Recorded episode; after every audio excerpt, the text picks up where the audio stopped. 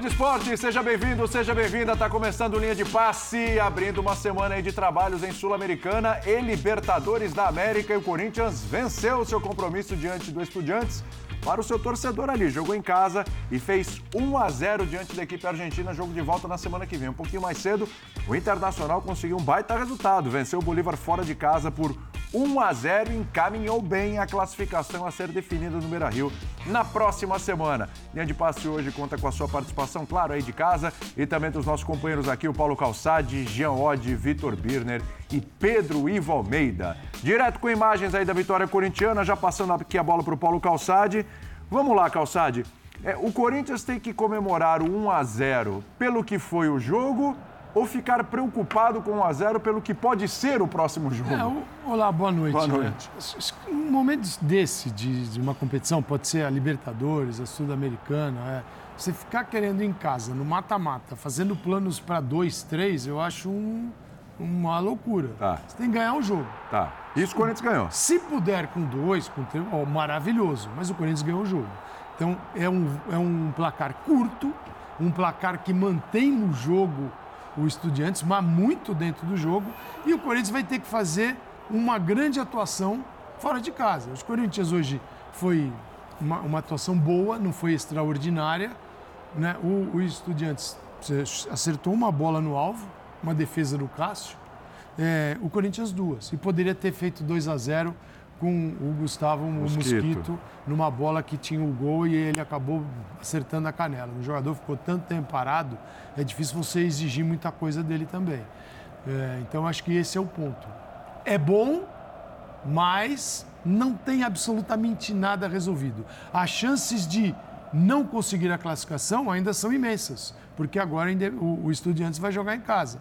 Mas até que o resultado de uma vitória é, contra uma equipe que foi quinta colocada no Campeonato Argentino, que terminou em julho. Ficou a cinco pontos do segundo lugar, do Tajeres.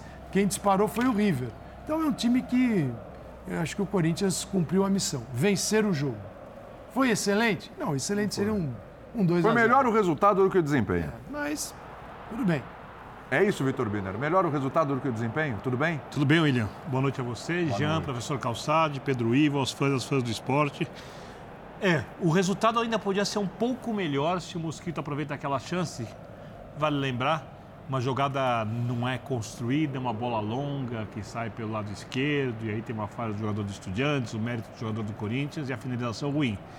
E o problema para mim é que o Estudiantes em casa é outra equipe. Né? O Estudiantes tem muito tempo que não perde em casa, né? são uma sequência de jogos sem derrota bem considerável Acho que a última vez que o Estudiantes perdeu em casa foi em fevereiro para o Lanús por 2 a 0 tem muito tempo, se eu não estiver enganado. É, se a memória não me trai, a pesquisa aqui também não me enganou. É, o Corinthians não consegue impor um estilo de jogo capaz de incomodar o adversário e o que mais me incomoda, o resultado é bom, eu concordo com o Calçado, o importante era vencer.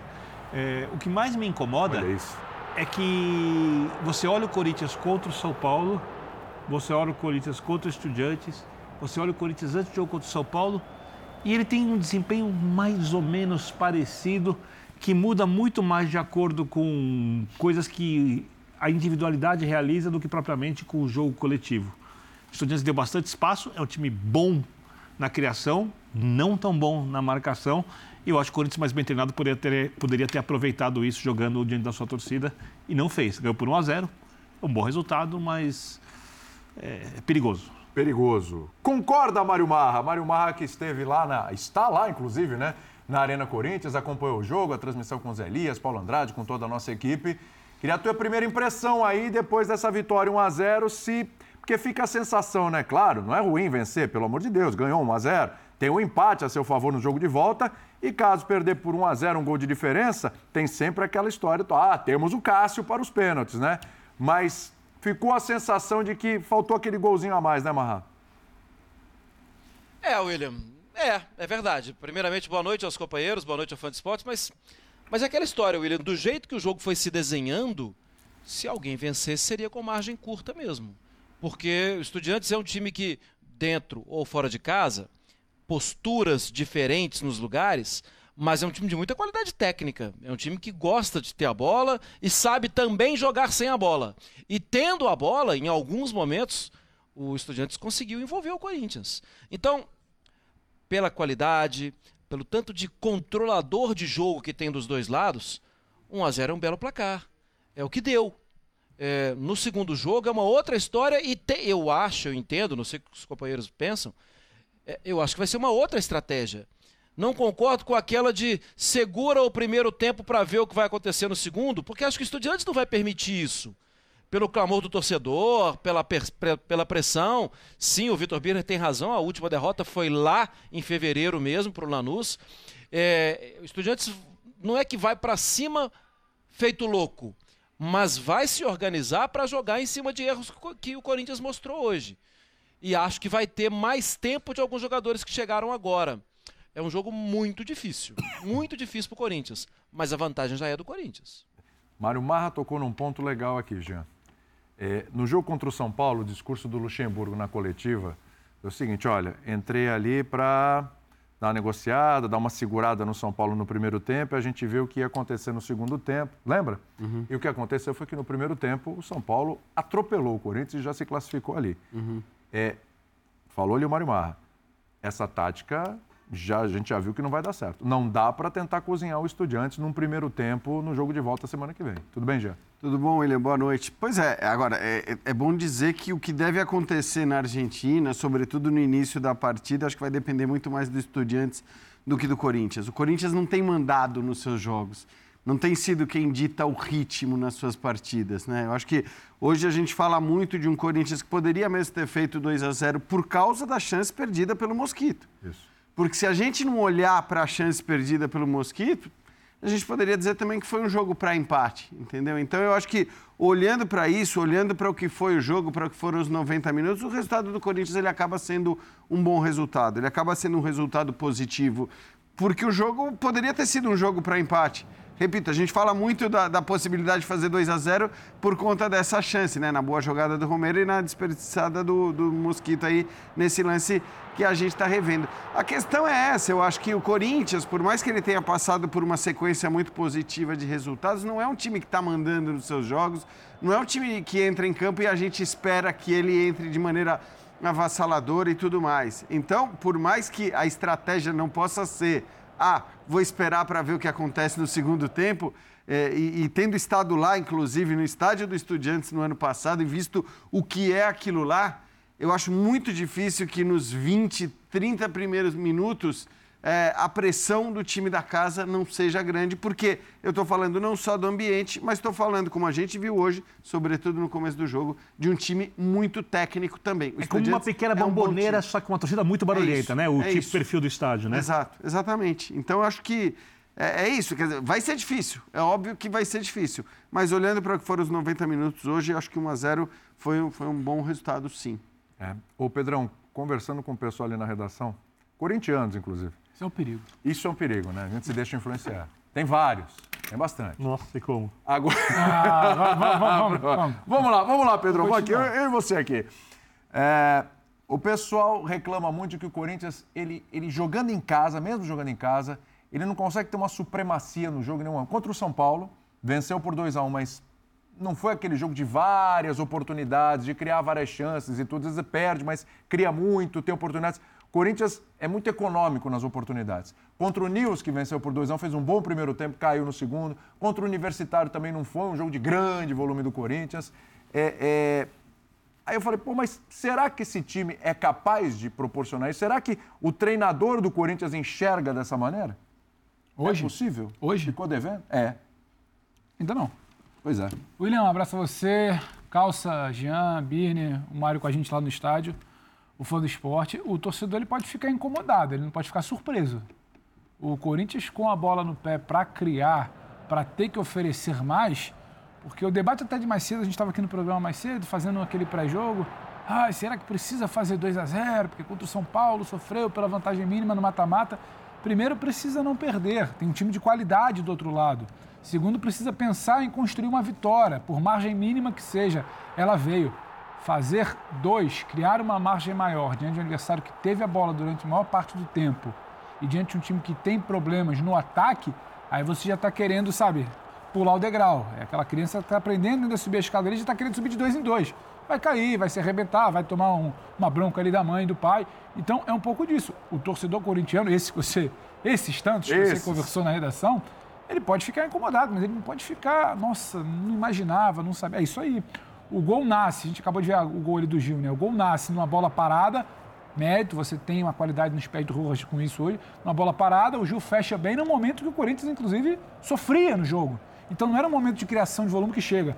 O segundo tempo, o Estudiantes tem mais volume, o Estudiantes cria. Então acho que você tem que olhar por um, um prisma positivo hoje pelo placar, por levar. Aí, claro, aí quando a gente vai observar tudo que o Vitor já falou, o Marra já falou, o Jean também passou um pouco sobre o estádio lá, você imagina um cenário muito diferente. Mas para também não pintar um caos para um time que tem uma vantagem, me agradou hoje, diferentemente de outras partidas do Corinthians, uma linha de defesa um pouco mais sólida, especialmente no segundo tempo, quando é exigida.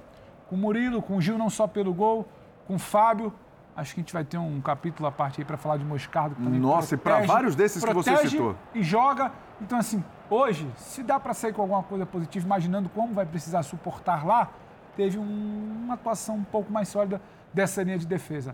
Agora, é claro, o torcedor ele fica ressabiado, as análises passam um pouco por isso, acho que o Marra chamou, pelo que o Corinthians tem dificuldade de criar. Então, você ser pressionado, imaginar que o adversário pode fazer alguma coisa, imagina fora de casa esse problema de criação. O Marra chamou, né? Marrinha chamou, vamos Fala, lá. Mário. Não, não, para entrar no papo mesmo, Claro. eh, William, porque a, a gente, a gente sabe né, que o Estudiantes, o Estudiantes é um time experiente. É um time que tem jogadores, a gente falava sobre isso durante, durante o dia, né, William? Jogadores como Mariano Andurra, que para mim errou no lance do gol, campeão da Libertadores de 2009. No banco de reservas tem Fred Fernandes, que foi jogador do Newcastle e por aí vai, campeão da Libertadores de 2009. É, tem Mauro Bozelli, campeão da Libertadores com o Estudiantes em 2009. Tem o Sousa, que foi campeão olímpico com a seleção da Argentina, naquela que tinha Messi, Riquelme, Di Maria e ele, Sousa, em 2008. Para mim a questão, assim, que, que já se mostra hoje para a semana que vem é: esses caras tentaram controlar a partida em vários momentos a partir da posse da bola, já no jogo aqui no Brasil. Exato. No segundo jogo, para mim a sensação é o, o Corinthians em alguns momentos teve muita dificuldade para retomar a posse. Quando às vezes adiantava para fazer a pressão, muitas vezes em erros técnicos de jogadores de defesa. O Lolo mesmo errou várias vezes. Jorge Rodrigues errou também em passes bobos, passes curtos. É, na próxima semana, o Corinthians tem que afinar um pouco mais e talvez ter um pouco mais de energia no meio campo para não permitir que esses caras controlem. Porque se eles controlarem, e ainda com o calor da arquibancada, tudo assim, você está assinando um termo de muito risco, sabe? É, talvez ter um pouco mais de energia no meio campo para roubar um pouco mais posse de bola. Não permitir o fluxo de passe que foi, em alguns momentos no jogo, fácil. Estudiantes conseguia. O Sousa é um jogador de 38 anos, William. Jogou no Bayern de Munique, jogou, rodou. Esse jogador, em alguns momentos, a gente vendo aqui da cabine, ele tá mesmo perdendo o jogo. É, Diminui, diminui, toca aqui, tal, tal. Vamos envolver os caras. É, é o Estudiantes. É um time com média de idade alta e cheio de jogador vencedor. Então, é, primeiro, mais uma boa noite para o Marra, que eu não dei na abertura. Se não tomo bronca, já tomei uma vez por conta disso, né? De quem? É... Barra mesmo? Te amo, Vitor. Marra, Reis. com razão. não, com razão. Toda Se bronca que o Marra Marra, dá é uma bronca que procede. É. É, Eu te amo, Vitor Ernesto. Eu também. E eu concordo contigo plenamente, não porque eu te amo, mas porque eu acho que é exatamente o que falta para o Corinthians muitas vezes, esse controle de jogo do meio campo, sendo que a equipe tem jogadores para isso. Tem qualidade para isso. Que individualmente o Corinthians é melhor que o Estudiantes. O Estudiantes tem uma boa equipe, eu concordo contigo, mas o Corinthians tem mais recursos. O Corinthians, o Rojas jogaria no Estudiantes. O Renato Augusto jogaria no Estudiantes. Só para citar alguns jogadores. O Yuri Alberto, para pensar tecnicamente, jogaria no Estudiantes. É que o Bocelli é um jogador histórico, né? Um jogador, como o Marra falou, campeão da Libertadores, jogador gigante, fez gol. O de Alberto títulos. 2023 jogaria no Estudiantes? Esse Eu Yuri acho que o Alberto tem um 2023? problema muito sério de crise de confiança. Eu não acho que a questão ali é Porque só ele não é um técnica. jogador ruim. É, ele está sucumbindo diante da pressão daquilo que ele Exatamente. não consegue fazer com uma camisa pesada e com uma torcida exigente. E também, por mais que ele tenha erros individuais, ele é vítima daquilo que o time não joga coletivamente porque o meio campo não funciona. para ter esse controle. Mas quando a E- bola tem chega. Bom, depois a gente fala disso. e, To- Toca o barco e- mar. e lá, por exemplo, vou dar um exemplo. Eu fiz uma pesquisa rápida aqui. São 18 jogos de invencibilidade dos estudantes jogando em casa. É, 12 vitórias desses 18. 7 por 3 gols de diferença ou mais. 7 vitórias por 3 gols de diferença ou mais. Ou seja, é um número representativo. Tudo bem que tem 6 empates também, Tá. jogando em casa. Mas adversários do nível do Corinthians? Não, tecnicamente na Argentina Tem não há também, né? equipes. Mas, Mas nem o tecnicamente- Argentino- mas nem o Argentino Júnior individualmente mas é. coletivamente alguns do nível do Corinthians. Eu acho que alguns, acho que, a maioria, acho que a maioria é melhor. Tem uma diferença Eu acho que essa é a potencial. questão, porque o Corinthians continua sendo um time que aproveita pouco o potencial dos seus jogadores, né? É, o Corinthians é um time que tem poucas ideias com a bola. E eu só discordo de você um pouco, apesar de achar que o time melhorou no segundo tempo, isso eu você concordo contigo. também? Também. É, amo mais o Marra, mas amo você também. É, tô brincando. É porque o, o- eu acho que a- o meio-campo do Corinthians protege pouco. E o Moscardo fica sobrecarregado. E hoje ele teve uma atuação, isso que valoriza ainda mais a atuação dele. Mas eu sinto que falta proteção, às vezes, um pouco dos lados. Eu acho que a distância do meio-campo para a linha de defesa é uma distância, às vezes, muito grande. O time Time dispersa. espaçado. Mas eu acho que a É. gente concorda, acho que a gente concorda até que você sinalizando do ponto. A linha de defesa, ela vai bem, muito exigida pela falta de proteção. Você fala- você fala na Não de zagueiros laterais. Não foi Perfeito. o sistema defensivo. Ah, eu concordo com você. A, a linha, ela trabalha muito. Fábio foi muito bem, o exposta. Gil foi muito bem também. Em Concordo função de tudo isso, eu achei assim decepcionante a atuação dos estudiantes. Eu esperava mais. Esperava mais. Argentino Júnior veio aqui e jogou. É, Estudiantes não Jogou antes do gol do Corinthians, só. do gol, tomou o gol, fez pum. Né? E poderia ter saído com o segundo. É, no, no- Cássio não foi um protagonista do jogo. Você falou, o Cássio salvou o Corinthians. tal. Isso não aconteceu. Teve uma, uma defesa. O que falta ao Corinthians, de tudo que vocês falaram, falta ao Corinthians algo que é, a, gente, a gente chama de gatilhos de ação. Que é, tá bom. É, acho- se eu não me engano, foi aos 82 minutos. Renato Augusto sobe para pressionar uma saída. A hora que ele olha para trás, ele faz assim Ah, exato. o time não foi. É, isso não pode, isso não é decidido na hora. Isso é algo que é treinado, é sistemático, é uma equipe precisa ter esses gatilhos. O gatilho, ele fecha linhas, porque você sabe quando agir. Então a bola, ela está numa situação que não é favorável a quem a, a domina naquele momento, você sobe para fazer a pressão e vem o time todo. Aí vai o Renato, não vai o meio de campo, aí que ficam os espaços. Isso acontece no ataque, no meio de campo e na defesa. Então ele é um time estruturalmente mal feito, com jogadores que era para estar jogando mais. Por exemplo, o Moscardo passou, teve uma cirurgia. O menino tem 17 anos, foi apendicite, né? Foi, apendicite. É, e ele voltou, ele voltou na primeira partida, estava meio zureta. Esse aqui foi um, foi um monstro no jogo, porque ele sobe, ele dá passe. Deu uma assistência pro o Maicon, hein? O, o Murilo, o Murilo encontra, tem um passe do Murilo para o Yuri Alberto. O Murilo é um zagueiro que tem passe quebrando linhas. Isso é ouro no mundo do futebol. Mas ele tem que Por achar isso- o passo sozinho, por porque não tem o sistema de saída não de tem jogo. sistema, ele tem- mas é Murilo. Sim. É, não é que a saída está estruturada para tirar o máximo do Murilo. A saída é o Murilo. De facilitar trás. pro Murilo. Então é um time falho. É, Então, diante disso, você não pode ir para a Argentina achando, eu, você olhando, achando muita coisa. Você tem que torcer por uma atuação ruim do adversário também. Porque ele não é estruturalmente bem treinado.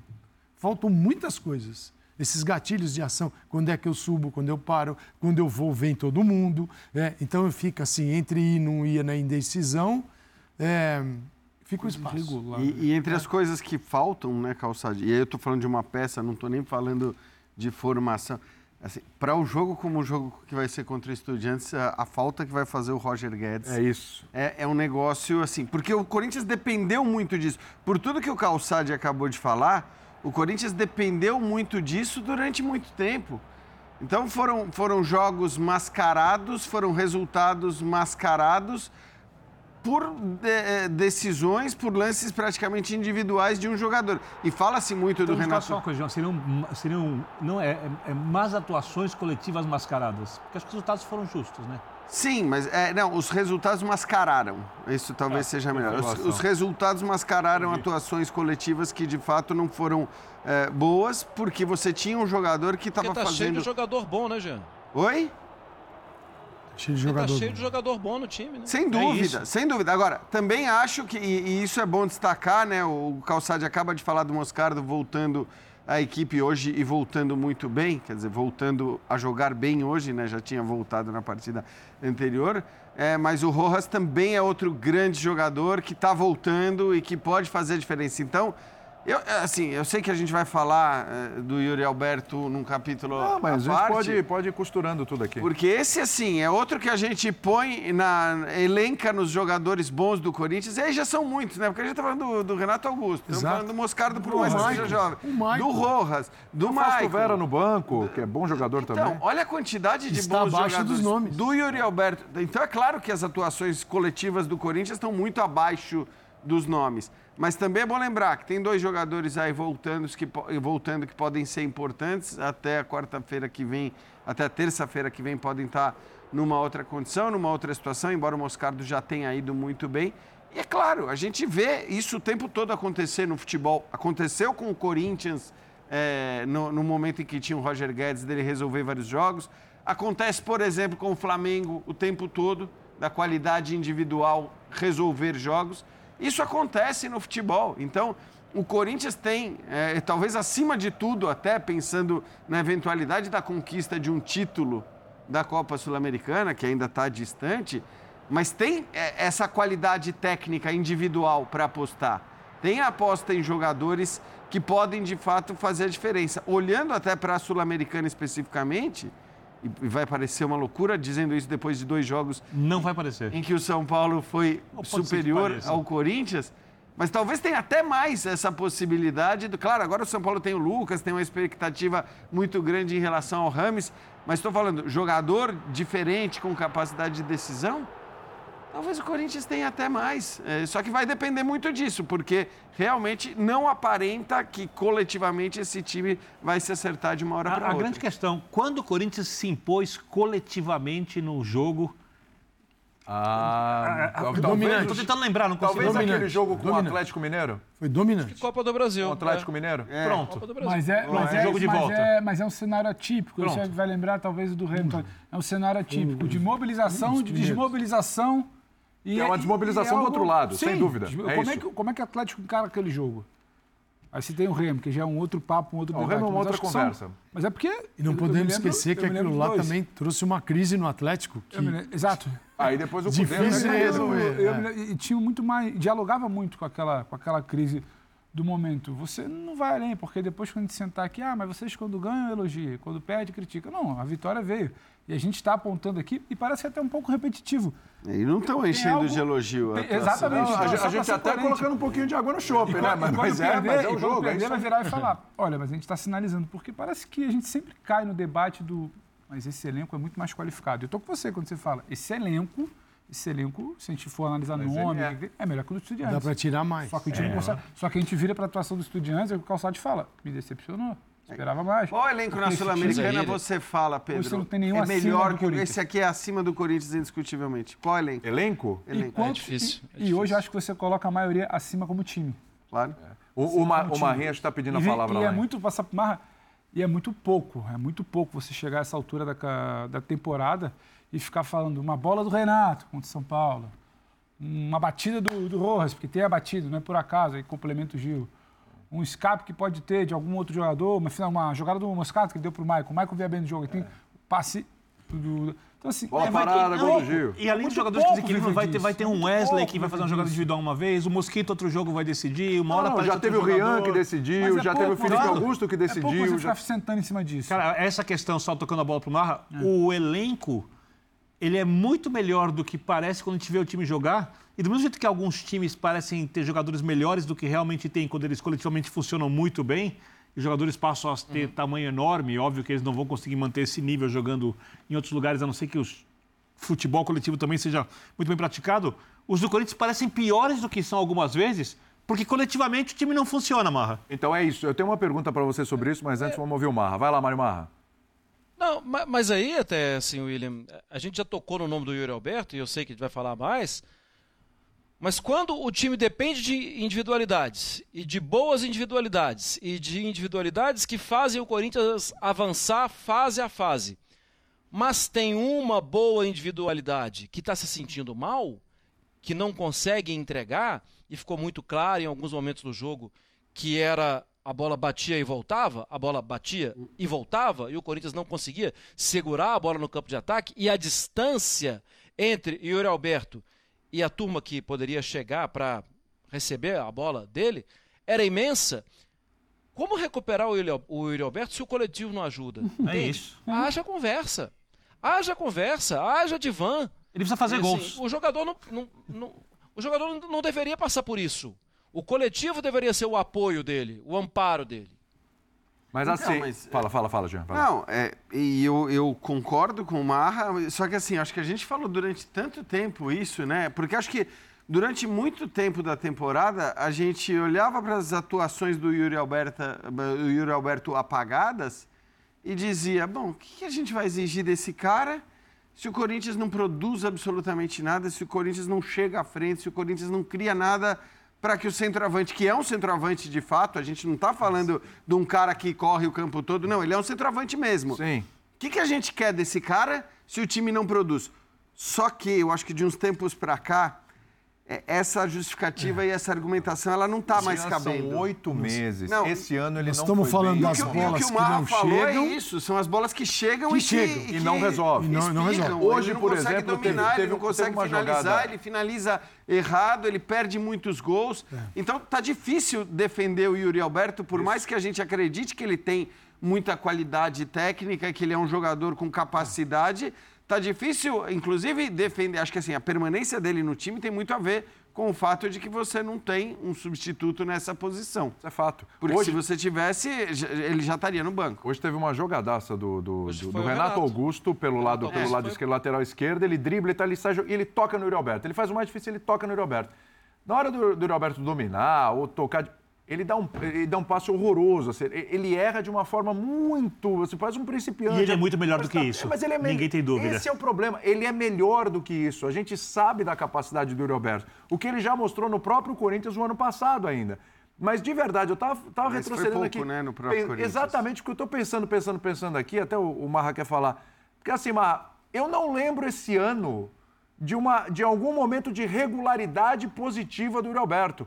Ele tem o gol lá contra o Santos, tem o gol contra o Fortaleza, né? Que tem gol de pênalti, mas não tem um momento que você fala, ah, pega uma sequência de três, quatro jogos bons do Yuri Alberto. Não tem. Em nenhum momento esse ano, Marra. Hum, não, não tenho. Não, é, momen- olha, William, até mesmo momentos nos jogos. Sim. E, de novo, aqui não está uma ideia de crucificar o jogador. É que o jogador claramente precisa de ajuda. Claramente precisa ser ajudado. Ele não vem rendendo e isso vai se tornando uma bola de neve. E eu não sei o que, que os colegas pensam, mas, para mim, com a saída dele, o Renato ficou mais adiantado. Renato Isso, ficou mais isso. adiantado. Puxa, até puxa ganhando umas. Até ganhando umas casquinhas lá no alto tal, fazendo algo que o Yuri não conseguiu fazer. É, mas o Marra lembra que o Renato fez isso já. Voltar Durante... pro Vitor Pereira? É, Exatamente, durante um bom tempo com o Vitor Pereira e foi um desperdício. Foi. Foi, um desperdício, porque Claro. não só o Renato não rendeu ali aquilo que talvez se esperasse que ele pudesse render, como você perde hoje aquele que é o melhor jogador do time. Pode ter estado abaixo hoje, até contra o São Paulo também, mas, mas é um jogador que faz toda a diferença no meio-campo e que é insubstituível no meio-campo. Então, assim, para substituir um cara para quem você não tem substituto hoje como centroavante, você vai tirar o cara insubstituível do meio-campo? Eu acho que é. é- tudo bem, num jogo, num momento específico, na hora que você. Né, para uma circunstância, ok. Agora, mexer no Renato Augusto, eu acho que não seria uma atitude inteligente do Vanderlei, olhando para, sei lá, inícios de partida. né? Sim, sim. Fala, Calça, você queria Acho que falar. ele não mexe no, no Renato. O Renato, com a saída do Roger, Roger Guedes, os Corinthians sem a bola, Roger e, e- e Yuri. Tinha que ou forçar o Roger a voltar para deixar o Renato, deixar o Roger parado com o Renato fazendo vai e vem, é um- tem um custo muito alto para o jogo do Renato Augusto. Você tira dele, sem bola, a, a- a capacidade física que ele precisa no momento que ele recebe a bola. Então agora ele fica à frente com o Yuri Alberto, digo, sem a bola, né? Ele fica num 4-4-2. Aí você tem o Maicon, tem o Moscardo, o, Mati- o Rojas volta pelo lado direito. Não é muito, ele precisa estar mais focado nisso. É- é- No Racing ele- fazia ele direito, precisa- é, mas tem que fazer. E seguinte, você tem uma beirada para cuidar. Do, do teu lado direito não existe nada, só a linha lateral. Então é muito mais fácil controlar aquele espaço. E do outro lado, é, aí o, o, o, o, Biro, o Biro, pedir Wesley, é, aí vai ter que. É, o Romero, olha, o Romero contra o Cruzeiro uhum. deu um passe para gol numa jogada muito parecida. Pro Mosquito, só que foi pelo Pro alto. Mosquito, pelo alto. O mosquito sempre se dá bem pelo alto, né? É, por baixo, na boa, então, calçadinha. E aí, o, agora ele deu um passe para gol também, uma segunda assistência. É um, eu diria que esses dois passes para gol que gerou o Romero, o melhor momento dele desde a volta. Porque o Romero estava. Voltou aí. O Corinthians tentou contratar um, um ídolo, que, de um, num símbolo da dedicação extrema. E o Romero desapareceu. E ele entrou, você não é à toa que o Vanderlei colocou, porque confiou nele, ele fez uma jogada de gol. E essa foi a única defesa do Cássio no jogo. Foi. Né? Agora, na Argentina vai ser bem diferente. Aí é, tem que ter muita noção do que aconteceu na volta do jogo no Morumbi. É muito parecido, né? Porque a situação é parecida. É muito parecida. Vai ser caldeirão, pressão, é. o time também reconhece que não jogou bem, porque é, eles, eles conhecem o Corinthians, eles estudam muito. Mas só uma coisa, né? você, E você... não souberam aproveitar você... as oportunidades. Você tem a percepção que eu tenho, eu posso estar errado, obviamente, mas assim, eu não consigo ver aprendizado do Corinthians após os resultados ruins. O Corinthians não, o Corinthians não te demonstra isso, né? Então, eu não, eu não, não posso... Não é só espero da semana que passada para essa. Sabe é por quê? É uma sequência. Porque aí, aí vem algo que é... Jogos da Copa do Brasil fora faz de casa. muito mal ao Corinthians. Você critica o Corinthians, aí vem o jogo. Aí vem, mas tantos jogos de invencibilidade. Quer dizer, é, quem quiser se abraçar isso, uhum. os jogos, tudo bem. Só que todo esse festival de jogos, ele está onde ainda, no Brasileirão? É a mesma, no mesmo é, lugar. Não, mas é a mesma lógica de no, hoje, a mesma não lógica. Que, que o tom precisa ter de ser de preocupação e de olhar para frente, porque não adianta você se debruçar e ah, foi bem, segurou o segundo tempo, venceu a zero, vitória, vamos embora. Não, o papo é lá.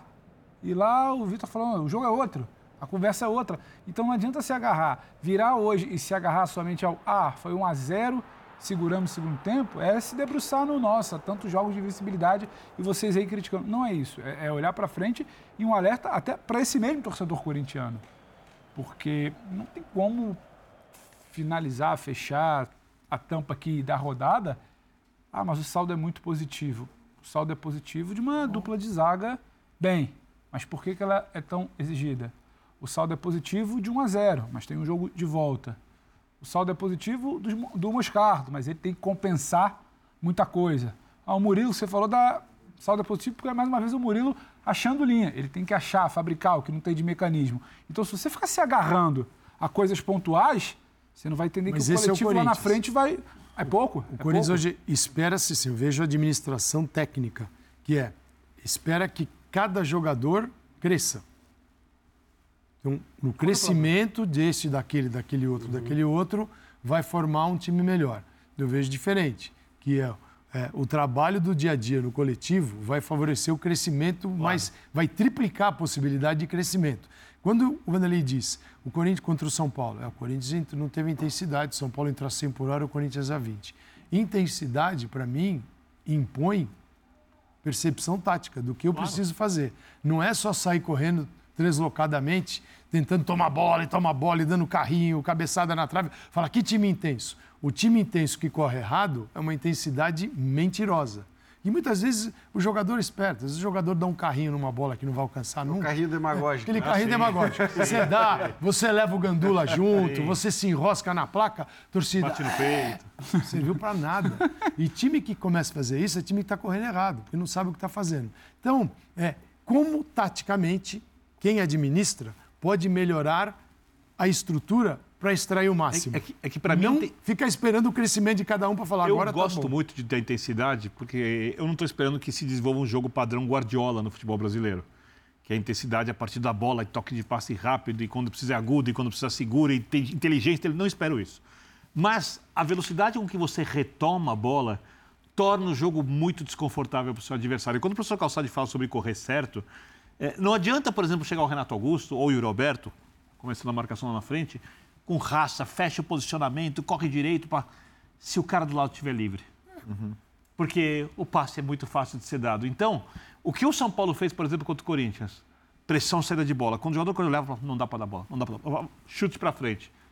mais fácil retomar a bola e ter que ficar rezando para o seu jogador, no caso do jogador do Corinthians atacante, ganhar a bola por cima e ganhar a segunda bola e parar dentro do gol tal. O Estudiantes quase fez isso uma vez contra o São Paulo lá com o Nahuel Barros e quase fez 1x0 chutou a bola na trave. Então, é, o Corinthians não tem essa inteligência sem a bola para tornar o jogo intenso. E com a bola, a gente falava aqui na abertura, não tem o meio de campo, apesar de ter os jogadores, que torna o jogo desconfortável, que gera volume de jogo, um jogo com ideias para deixar o jogo desconfortável para o adversário. E no mata-mata isso pode pesar muito. E agora não tem desculpa de ausência de jogadores para ter esse volume, para ter qualidade, porque você tem um Renato Augusto jogando, você tem o Matias Rojas jogando, que também é um cara com capacidade. O próprio Maicon é um jogador eh, com qualidade. Então, assim, não é que você olha para o meio-campo do Corinthians e fala, pô, mas como é que o time vai reter a bola com esses jogadores? Como é que ele vai conseguir ter volume com esses jogadores? Eu acho até que houve momentos na temporada, por conta das lesões, dos desfalques e tudo mais, é, o, o Rojas não tinha chegado, que você podia olhar e falar, não, realmente vai ser difícil e faz sentido esse jogo mais direto, buscar uma transição rápida, buscar o Roger não, Guedes, que, que, na época estava resolvendo. E, então, o próprio Moscardo. Até fazia sentido. O próprio Moscardo, claro. E, e, e, que talvez hoje, ou, talvez não, acho que hoje dos quatro do meio campo ali foi o mais... É. Foi o mais... É... E dentro dessa ideia... Eu falo com... quatro, né, mas... São... Compensa, gente, correr algum risco. É, e ter o Real Augusto um pouco mais recuado para começar o jogo, começar a construção atrás uhum. e ter um jogador mais rápido na frente para fazer parceria com o Yuri Alberto. Você vai ter um, desde que esse jogador mais veloz, ele fete no meio campo para facilitar a vida do Renato quando o Corinthians não tiver a bola. O que é possível, o Corinthians tem jogadores jovens que fazem isso. Então, jogadores eu inteiros. Eu te perguntar quem são esses jogadores, mas o Marra chamou. Vai lá, Marrinha. Não, o que é incrível, e eu concordo com o que a gente está falando aqui, o que é incrível é que Ainda assim, o Corinthians, em agosto, apresenta soluções de elenco que não apresentava há um ano. Por exemplo, entra o Juan Oliveira, que é um jogador rápido, que compõe é mérito bem, do Luxemburgo. tem velocidade para atacar. Tem Moscardo, que era um jogador... Gente, quem falava do Moscardo aqui há, há três meses? É, tem Moscardo, é, tem Wesley, que ficou no banco, tem o próprio Biro. É, isso é incrível. Então, o que mostra realmente que se o trabalho tivesse avançado na parte tática, se os conceitos do jogo tivessem sido assimilados pelos jogadores, e para isso eles precisam ser bem passados nos dias de treinamento, é, é muito fértil o que acontece no Corinthians, porque está cheio de jogador que a gente não falava há dois meses e que está jogando hoje partida decisiva contra estudiantes de Sul-Americana.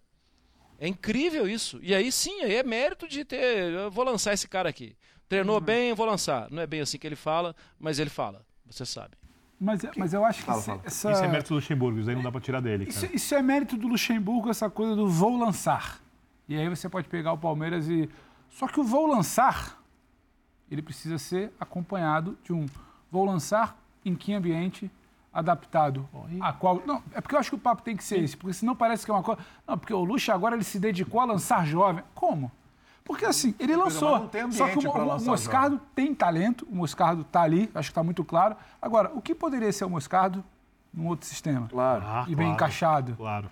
Não é simplesmente, ah, porque lançou o, o menino, o Danilo, o que quer que seja no Palmeiras, agora vai ser o pai do Moscado no Corinthians. Eu acho que tem esse debate, eu tô com, eu tô com o Mar, eu acho que tá. É que ninguém, tá, ninguém tá querendo ele sabe tirar o rótulo ele de que ele lança. Ele sabe trabalhar a individualidade Ele tem um tamanho, ele é contratado muitas vezes por ter um tamanho que ele vai virar e falar: eu vou tirar o Vitor, eu vou tirar o Pedro, lança aí.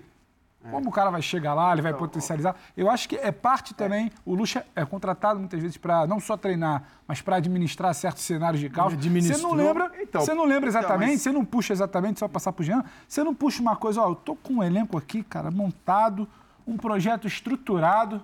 O cenário é ótimo, eu dou na mão do Lula. Ele está chegando para tapar buraco, para pegar um Palmeiras, para o Vasco para não estar para rebaixamento, um Corinthians em crise para ele é ser o, o, diplomata ali com a organizada.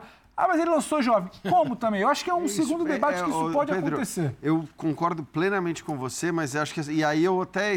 Não é que vou excluir o Luxemburgo, mas acho que não dá para ficar com essa argumentação apenas em cima do Luxemburgo, porque isso é algo não, muito... sim, é porque a gente estava falando isso é, dos é, meninos do Corinthians. Não, perfeito, porque isso é muito comum aqui no Brasil, o técnico se gabar por ter lançado o jovem. O lançar o jovem, muitas vezes, Cara, tá nada mais é do que você pegar... Então, beleza, ele fez isso no Palmeiras também.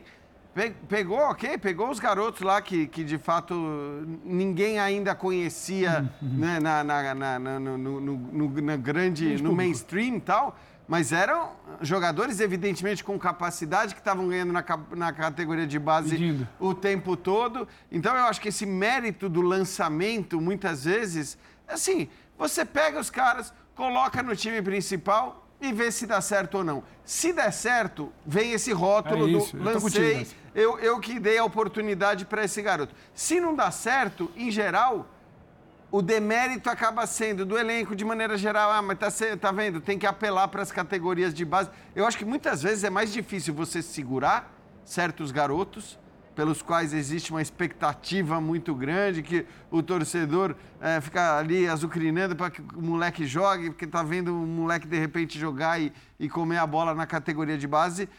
E aí o técnico tem que ter um, um trabalho muito mais difícil, quer dizer, não, não, vocês me desculpem, mas não é a hora dele ainda, não está no momento, eu não quero queimar. Eu acho que essa atitude, ela muitas vezes ela é mais complicada do que a atitude de pegar três ou quatro e colocar. Eu discordo de vocês dois. E, e ver quem dá não. certo, e aí se der certo, falar, pô, legal. Porque o Corinthians também lançou vários garotos que depois acabaram voltando, que acabaram não dando Sim. em nada. Vamos, vamos e esses lembrar... ficam esquecidos, mas o Moscardo vai ficar. O Moscardo, o Moscardo, Moscardo, como ser diferente? O Moscardo vem para vem ser titular porque o Corinthians ele estava inventando o Paulinho ali, estava começando a dar E o Paulinho certo. se machuca. O Paulinho se machuca. Isso. Aí quem começar a procurar. É, eu acho que tem um ponto que é este olhar de, de olhar e, e perceber o talento e, como, e que você pode usar aquele garoto que teria ainda alguns anos de Copa São Paulo para disputar e é titular do time principal numa competição internacional. Isso tem um valor, isso tem um peso. Esse olhar você não pode tirar do Luxemburgo.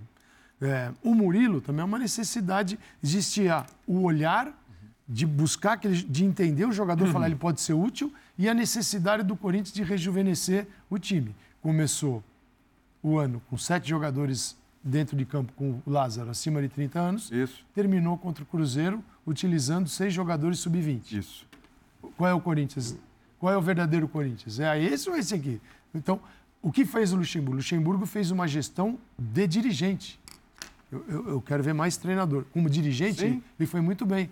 O Balbuena ele, então, esse é o ponto. Do Queiroz, é, tá com o Zenit na cabeça. Já tá lá. Ele começou, o então, Júlio mas, Moraes. Mas ele parte dá. dos problemas, né, Calçado? O que você está dizendo é, você olha e, e via uma coisa clara, havia um problema claro no Corinthians na montagem do elenco. De tudo, mas... Quando o Vitor Pereira pega aquele time e ficava aquela coisa do Dream Team do Corinthians, e a gente elencava e ele já alertava lá, o Vitor Pereira já alertava. Hein? É, ele alertava, mas ele meteu o Dream não, Team é, de 30 gente, plus para jogar linha, na Bolívia, falou né? Antes, foi? Assim, os velhos não vão conseguir, é, os caras não vão conseguir. E ele foi jogar na, boa, na altitude com os caras. Assim, meu, esse Aquilo cara ali foi uma loucura. Isso daí ele ouviu e não acreditou, né? Que a altitude faz eu, diferença. Eu vou muito mais ali do que A gente vai para o Luxemburgo. Vou te interromper. Fechou. Vou interromper vocês.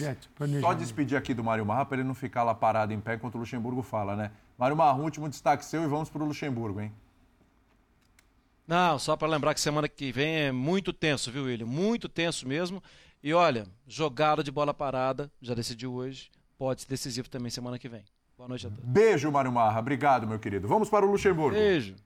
É, a segunda é, com a sua experiência, a diferença de um gol para o jogo de volta, qual é o, o tamanho que seria uma diferença de dois gols? Parece pouca coisa, um gol para dois gols, mas o tamanho dessa diferença para o jogo de volta. Obrigado, essas duas coisas. Então, dois gols, obviamente a diferença é bem maior, né? Eles teriam que fazer dois gols para levar pênalti e fazer três para poder né, conquistar o resultado. Mas, é, cara, nós conseguimos uma vantagem para jogar lá. E, assim, com, com todo respeito, a gente fala sempre as perguntas, né, cara?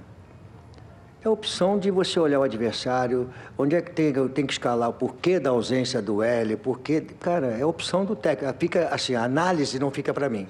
Fica para vocês analisarem se eu fiz certo ou fiz errado. Eu não tenho que chegar aqui, porque você olha para o adversário, você tem que dar uma olhada. É, eles jogaram pela, é, fora de casa, aí eu, eu, vou dar um dado que eu vou dar para você. É, sem linha de cinco, segunda vez. Segunda vez que eles jogam fora na Sul-Americana, fora de casa, com linha de, de quatro. Então eles tentaram jogar por dentro. Então você tem que analisar o que, que o adversário vai fazer, qual a possibilidade que ele tem para você poder escalar. Se é, é, começa de uma maneira que você começa vulnerável, se você perceber a entrada deles por dentro é muito forte. Foi o que mais nós trabalhamos, foi a entrada deles por dentro, porque os dois meia deles, eles entram em cima dos dois atacantes. Entram constantemente. E eles ficam um posicionado tentando receber essa bola nas costas. Então, saber isso Então, a gente, eu respeito. Tu sabe que eu discuto, mas eu respeito as perguntas. Só gostaria que fosse democrático. A pergunta toda ela procede e a resposta também procede. Né? O Wesley não entrou porque a opção foi uma outra opção em função das circunstâncias que se apresentou para nós, eles mudando de três zagueiros, é, com dois laterais passar constantemente, para uma linha de quatro, fortalecendo mais o meio campo. Entendeu? Então, para mim, foi essa a mudança é, da outra. Qual foi a outra pergunta que você fez? Hein? Era assim, é, eu tinha que tentar, é, buscar fazer o segundo gol, e o time deles é bom, é um bom time, muito bem treinado, e não deixar o time vulnerável para eles, de repente, fazer um gol. Eu tinha, e nós tivemos, aí vem o seguinte, esse jogo é para quantas oportunidades? Uma, duas, três? Né? Nós tivemos a chance de fazer o segundo gol. Mas o mesmo cara que deu o empate para nós lá em, é, é, contra o Cruzeiro, hoje não deu, e aí faz parte do jogo de futebol. Eu acho que a estratégia é, que não deu certo contra o São Paulo no primeiro tempo, eles ganharam de 2 a 0, depois no segundo tempo melhoramos, deu uma melhorada. Hoje ela, para mim, funcionou, nós conseguimos botar uma vantagem, é, é, é uma boa vantagem, para levar para o jogo de lá e vamos jogar o próximo jogo. Antes de jogar o próximo jogo, nós temos que jogar em casa o jogo do Campeonato Brasileiro e depois vamos ver o que, é que a gente vai fazer. Gil. É para ele também ou só para mim? Essa só para você. Ah, é? Pô. Puxa, boa noite. Luan Siqueira, Rádio Craque Neto. É, queria te perguntar em relação ao posicionamento do Renato Augusto, principalmente quando o Yuri Alberto sai, ele vira um, um centroavante, você chama ele, bate um papo e ele vira esse jogador mais de referência. Queria não, não é referência. Deixa eu falar uma coisa para vocês. É assim, né? Se fosse uma novidade minha, não, por que, está maluco? É Santos Dumont ficar inventando? Não. Eu tenho dois caras de lado, que eu botei o Mosquito e, e, e, o, e, o, e o Romero. Tá certo? Quem é que apoiava bem o jogo do time deles? Os dois laterais apoiavam constantemente. Onde é que estava vulnerável? Nas costas do lateral. Só deixa...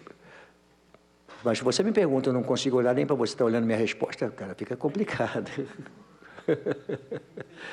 é, então, que, qual era a ideia? Renato mastiga bem a bola mastiga bem a bola.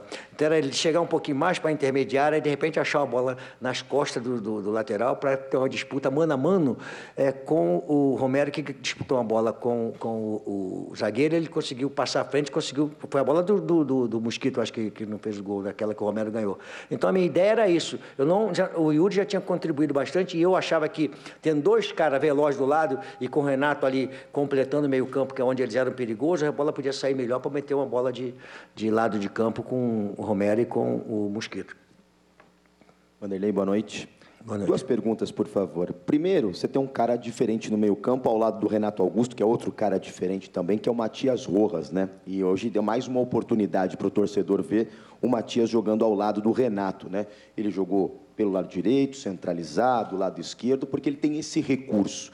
Você enxerga que ele jogando pelo lado direito é aonde ele rende mais? E a segunda pergunta é: num jogo tão equilibrado quanto este hoje, dois lances chamaram a atenção da arbitragem, de dois pênaltis a favor do Corinthians, que, o, que não foi marcado hoje. Qual o tamanho desse dano do pênalti não marcado no primeiro tempo e depois no segundo tempo, que o Michael, se ele tivesse caído no gramado, o árbitro ficou não, não, não, não, não, não, não foi. Estava vendo agora lá dentro agora é, o Michael fez certo da sequência na jogada, Sim. porque o cara não toca no pé dele, não. Não uhum. toca, não toca na perna, não. Sim, é, Talvez um puxãozinho. Não, não, perdidão ali o ar. Não, não, não, não, não toca. É. Eu vi agora o lance lá dentro. Mas qual o tamanho do dano desse pênalti não marcado no primeiro tempo e também sobre o Matias Rojas? Assim, o Matias Rojas é um excelente jogador de futebol e quando nós fomos contratar, em conversa com o Alessandro e com o Duílio, nós fomos ter o Matias Rojas aqui, não sei o quê, eu conversei, é, é, obviamente para poder saber como é que seria melhor, ele se sente mais confortável jogando para a direita, pela direita. Ele consegue jogar, ele falou, consigo jogar nas três posições no meio campo, por dentro, pelo lado esquerdo e pela direita. Eu usei ele hoje no lado esquerdo, um pouquinho. Mas ele gosta mais de pegar na direita, que ele consegue puxar para dentro. Ele não é um cara que é totalmente cego na direita, ele consegue entrar, na, na, mais atacar mais o espaço pela, pela linha de fundo. Né? Agora, o que, que falta ao Matias É jogo, cara. Não existe fisicamente, não. É atleticamente, eu sempre falo isso. Não existe condição física, é condição atlética. Atlética é emocional, físico, técnico, tático. É jogo para ele poder pegar o ritmo. Ele ficou com uma lesão e uma lesão no pé que, que traz um desconforto, né? Então, é, o rendimento dele naturalmente vai, vai, vai, vai evoluir, tá? E a outra qual foi que você eu acho assim, o pênalti de, de mão, acho que aí sim é, foi pênalti, acho que aí faz uma diferença. Não sei se a gente ia fazer o gol, não, mas a possibilidade de fazer o gol era muito grande. Então, acho que aí isso faz uma diferença num jogo tão é, complicado, né? Porque você vai jogando com a equipe que tem qualidade. Se botar uma bola para dentro, o Fábio foi importantíssimo. O primeiro lance do jogo ali, que o Fábio fez a cobertura do Murilo ali. O Murilo fez a cobertura do Gil e o Fábio fez a cobertura do Murilo por dentro ali, que deu um carrinho no cara. Se eles fazem aquele gol ali, seria mais complicado, porque eles jogam muito bem fechados. Então, acho que no jogo da importância dele, difícil, né? Uma penalidade máxima com VAR, com tudo, né? Tem que, tem que marcar, né? Mas fazer o quê? Não deu e o importante é que nós continuamos. E uma coisa que é importante, cara, assim, é, ah, os argentinos, quando aplicam uma falta, vai cinco, seis jogadores no juiz, não é isso? Ou vem cinco, seis jogadores. Eu, é, em momento algum, falei, falei para os jogadores, não entrem que nós entramos no de bosta, ficamos tentando sair para a discussão com eles, aí um lance único, eles foram lá e fizeram um gol na hora que a gente estava discutindo com eles. Cara, deixa eles que eles são, é característica do time argentino, eles sabem fazer isso, eles sabem fazer essa manha, eles vão aqui, vão ali, provocam para aqui, provocam para ali, é um ambiente que eles se sentem bem. Eu não tenho que entrar naquele ambiente. Eu tenho que estar no nosso ambiente, no nosso ambiente de jogo com a gente, cara, para a gente fazer aquilo que nós temos que fazer. Se você entrar no ambiente deles, aí é complicado. Está do meu lado aqui, cara. Vai ter uma para ele agora. Não, Vai dar um comandante. presentinho para o Gil agora. Boa noite, professor. Boa noite para o Gil. Boa noite. É, ô, professor, eu sei que você não vai analisar mudanças e você é, raramente faz isso, mas até em comparação aos últimos jogos, é, o Corinthians estava um pouco diferente, pelo menos em alguns atletas. O Fausto Vera não tem sido mais tão utilizado, o próprio Juan Oliveira hoje não começou entre os 11. Você acha que você ainda não encontrou a formação ideal do Corinthians? E aí eu estendo a pergunta para o Gil. É, você, Bruno Mendes, Murilo e o Fábio na esquerda. Você acha que essa é a formação ideal da zaga hoje? Pedro, é, cara, eu sempre respeito a pergunta. Talvez o melhor momento nosso deve ter sido dois meses atrás, né? Que a gente só tomava uma porrada. Pô, como eu não encontrei a melhor. Eu encontrei é, um elenco à disposição. São 14 jogos com uma derrota. Eu acho que isso é um número considerável. Ah, você vai considerar só a derrota para o São Paulo? Dentro de 14 jogos? Então, há dois meses atrás, então seria o ideal nosso? Não, o ideal nosso é que nós encontramos em 14 jogos um equilíbrio, jogando com três zagueiros, jogando com o Bruno, jogando com lateral, fazendo mudanças. Isso faz parte de um contexto. Não é uma, hoje eu, eu tenho um elenco à minha disposição e, e rodado para eu fazer as mudanças que são necessárias serem feitas. Eu enxergo, acho que você tem todo o direito de achar que, que não encontra, mas eu considero, né? Não é, não é opinião, é uma pergunta. Não, eu tô, estou te respondendo a tua pergunta. É, eu considero que nós é, estamos, eu tenho possibilidade hoje de poder mexer com o time para lá e para cá, e os jogadores estão, rendendo. Vamos colocar a única derrota que nós tivemos, que foi contra o São Paulo, tirou ainda da competição, mas são 14 jogos que a gente vem é, aí com empate, com vitória e, e, jogando de uma maneira, tanto faz com linha de três, com linha de quatro, com três no meio só, com três atacantes, a gente vem consistente. Às vezes um tempo melhor do que o outro, mas também faz parte do jogo de futebol. Agora é com o Gilda.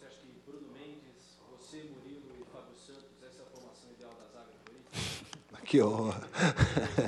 Quem comanda é ele. Mas eu acho que é, nós temos grandes atletas para poder estar tá desempenhando o melhor futebol, estar tá fazendo aquilo que quando entra em campo quer para vencer para o Corinthians. É, prova disso foi o último jogo contra o Cruzeiro. É, acho que dos citados que você falou, só o Bruno Mendes que jogou. Então, quem o professor colocar ali vai tentar fazer o melhor. Boa noite, Luxemburgo, Gil. É, Bruno Faria, da Rádio CBN. Primeiro para o Luxemburgo, depois para o Gil. É, Luxemburgo, eu queria saber sobre o Gabriel Moscardo. Hoje me chamou muita atenção que num dos primeiros lances dele, ele tenta uma invertida de jogada. Você pede calma para ele, porque ele acaba errando o passe, mas ele mostrou maturidade na sequência é, e conseguiu armar algumas jogadas. Como é que está essa evolução do Gabriel Moscardo? Você, como treinador, dando oportunidade para ele. E para o Gil, com a chegada do Lucas Veríssimo, que atua geralmente do lado direito, teria problema para você jogar do lado esquerdo? Você prefere jogar do lado direito? Obrigado. É, o Gabriel Moscardo eu preciso jogar às vezes junto com ele, né? Muito novo, né? E aí, é, é, por exemplo, ele está voltando de lesão. E ele acha que os 17 anos só que ele tem, ele vai conseguir ocupar todo o espaço do campo, porque ele tem 17 anos. Não consegue, mesmo com 17 anos. Então, tem horas que você não precisa é, é, é complicar né, para prometer o erro. Né? Tem que facilitar, não conduzir a bola, tocar mais simples, tocar no cara mais próximo, para ele ter condição de poder ir jogando e avançando dentro do jogo. Então, eu sou obrigado a posicionar. E nós, aí vem a, a mudança que nós temos o Maicon cresceu muito de produção, jogando como primeiro. Tá? E o Gabriel vinha jogando muito bem. O que, que o técnico tem que fazer? Em cima da pergunta até do Pedro. Eu tenho que arranjar um jeito que os dois possam jogar. Isso cabe a mim. Tem que fazer um jeito deles dois poderem jogar. Agora, eu vou ter que adaptar quando e que momento um dos dois vai se transformar em primeiro volante.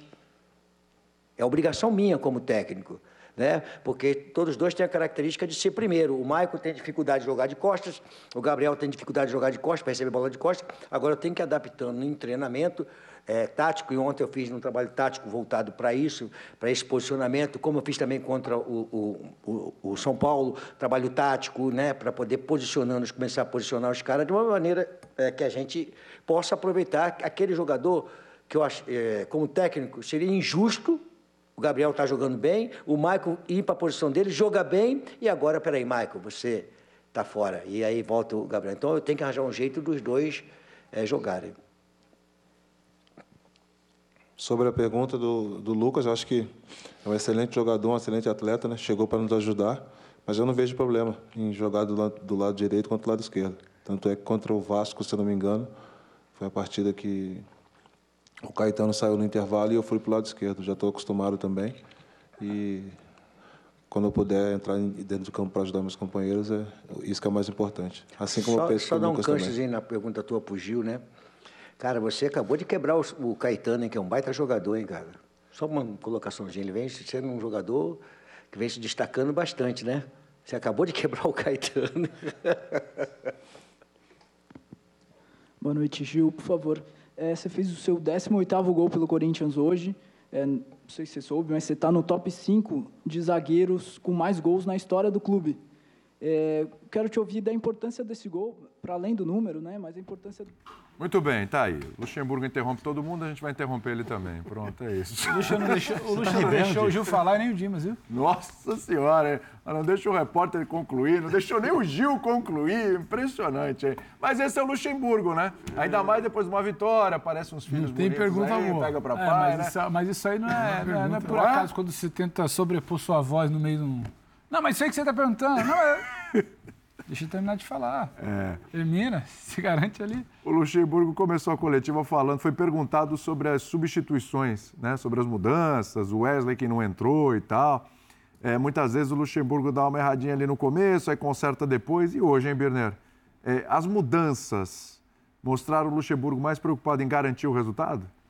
Eu acho que ele quis. Ele, explica, ah, ele fala muito pouco de futebol nas entrevistas. Né? Infelizmente. Né? É. Mas isso ele falou, né? Ele explicou que quis reforçar a marcação pelos lados, tinha lógica, quis encorpar o meio-campo. Também tinha alguma lógica, deixou o Renato solto. Não era um centroavante, ele queria que o Renato saísse para recuperar a bola, para pelos lados construir. E ele cita o lance do Romero, que ele serve o Gustavo. Seria, entre aspas, o carimbo de que deu certo. É. Mas não deu certo, porque não foi a construção do Renato e foi no chute longo de trás. Isso. E o Romero ganhou por mérito próprio, numa trombada com o zagueiro e serviu o Mosquito. A entrada do Mosquito era perfeito, saindo da direita para a esquerda, o Romero na esquerda perfeito, mas não teve a passagem pelo Renato. Já tinha porque, sido assim outro jogo. Porque essa Também construção não ele não ali. quer. Não, não, não funciona. Outra coisa, dei uma olhadinha aqui, rápido, nos números de finalizações do Corinthians nessa série de jogos de invencibilidade. Os 15, né? 15. O Corinthians Não, finalizou... é uma derrota em 15. O Corinthians Isso. finalizou mais que o Universitário jogando em casa, que o América jogando em Minas. Em São Paulo finalizou menos. Finalizou mais que o Curitiba e finalizou hoje mais que o adversário. Finalização não significa tudo. Porque Sim. a finalização depende em qual condição o outro time finaliza. Se você consegue chegar três vezes para finalizar na área pequena, livre, isso vale mais do que você finalizar 25 vezes de fora da área de 30 metros. Né? Mas, de qualquer maneira, isso mostra que os resultados têm muito mais a ver com o que é o futebol, que não é esporte previsível, com as individualidades. Porque eu não consigo entender esse time do Corinthians criar menos que os adversários em diversos desses jogos, jogos como esse. E acho que essa é a grande discussão. Né? Porque a gente falava um pouco antes, e eu até discordei do Jean e do Pedro. Eu acho que o Luxemburgo tem méritos no desenvolvimento desses jogadores jovens. Ele precisou lançar. Essa é a primeira questão, ele tem tamanho. Segundo, certamente ali, a gente não vê o Corinthians nem jogando mal, sucumbindo emocionalmente. Um outro jogador, mais o Yuri Alberto, mas esses jogadores jovens, nem quando o time coletivamente não funciona, você não vê eles sentindo o jogo de maneira tão pesada. Isso, para mim, passa muito pelo Luxemburgo, tá? Que no papo, talvez posicionando como o jogador tem que bater na bola, como ele vai dar o passe, ali tem méritos dele, não é simplesmente colocar ali em campo. Mas quando você fala em como eles vão se completar para tornar o futebol algo atual, não é nem atual, porque na Europa se joga coletivamente há muitas décadas, mas tornar o futebol como ele é necessário que seja atualmente, isso não tem. E aí tem essas defesas do Luxemburgo na entrevista coletiva, que são os resultados. É, se o Corinthians perder dos Estudiantes no jogo de volta, a gente conversava isso quando o Luxemburgo falava aqui, e, e obviamente os nossos microfones estavam fechados. E for desclassificado. E o Corinthians não perder no final de semana, serão só duas derrotas. Com o time fora dos torneios principais, que tem disputado de mata-mata. Longe do brasileiro. E longe do brasileiro. Aliás, do longe do brasileiro, próximo à zona do rebaixamento. Mais próximo do rebaixamento do né? que em algo que o seu elenco, caro e com bons jogadores, podia oferecer. Esse é o ponto, porque senão a gente, a gente não pode esquecer que o Corinthians é um dos maiores orçamentos do futebol brasileiro. Eu acho que folha é top Independentemente- 4 ali. Independentemente das dívidas que isso gera para o clube. É. Não tô, eu só estou dizendo que o volume de grana direcionado ao departamento de futebol é incompatível com o que o clube oferece. Porque senão, você vai passar a tratar o Corinthians como um clube da zona do rebaixamento e achar que está tudo bom. Quanto se custa ele cada escapar. ponto do brasileiro? Exato, quanto custa? Né? Quanto você gasta? Quanto custa pro Fortaleza e quanto custa pro Corinthians? Exato. Pelo Você- menos por esse ponto- mérito. Vanderlei, tem de não ter chegado como chegou em outros casos em que isso era muito pouco, falando que o objetivo dele era tirar o Corinthians da zona da confusão. Pelo menos no Corinthians ele não falou isso, quer dizer que ele não se colocou como um cara que chegou para salvar o Corinthians do rebaixamento. Eu acho que pelo menos ele tem essa, essa consciência no caso do Corinthians de que não dá para falar Não. isso desse elenco, né? Só para só pra não botar na conta dele apenas, é, existe um combo aí, que é a péssima gestão técnica do futebol corintiano com uma estrutura dentro, dentro de campo que agarra resultados. Se você quiser puxar, poxa, 14 jogos, uma derrota, tá maravilhoso, perfeito. Tá bom, essa derrota já eliminou do campeonato. Se vier uma segunda para um 2 a 0 são duas derrotas em 14, em 15 jogos, se ganhar no final de semana, mas são duas desclassificações. Aí cada um prefere enxerga aquilo que quer enxergar. né? Ele, no caso, não aceita uma pergunta, nenhuma pergunta boa. Todas as perguntas precisam de uma. É serem- tudo- tudo precisam na ser defensiva, retificadas, né? é, Pô, é você perguntou isso? Cara, tem coisas que fazem parte do jogo. Por que esse? Por que não aquele? Qual foi a tua intenção? A hora que ele explicou, olha, os caras. E é verdade. O, o- o estudante jogou fora de casa, eu até anotei, a maioria dos jogos, quer ver?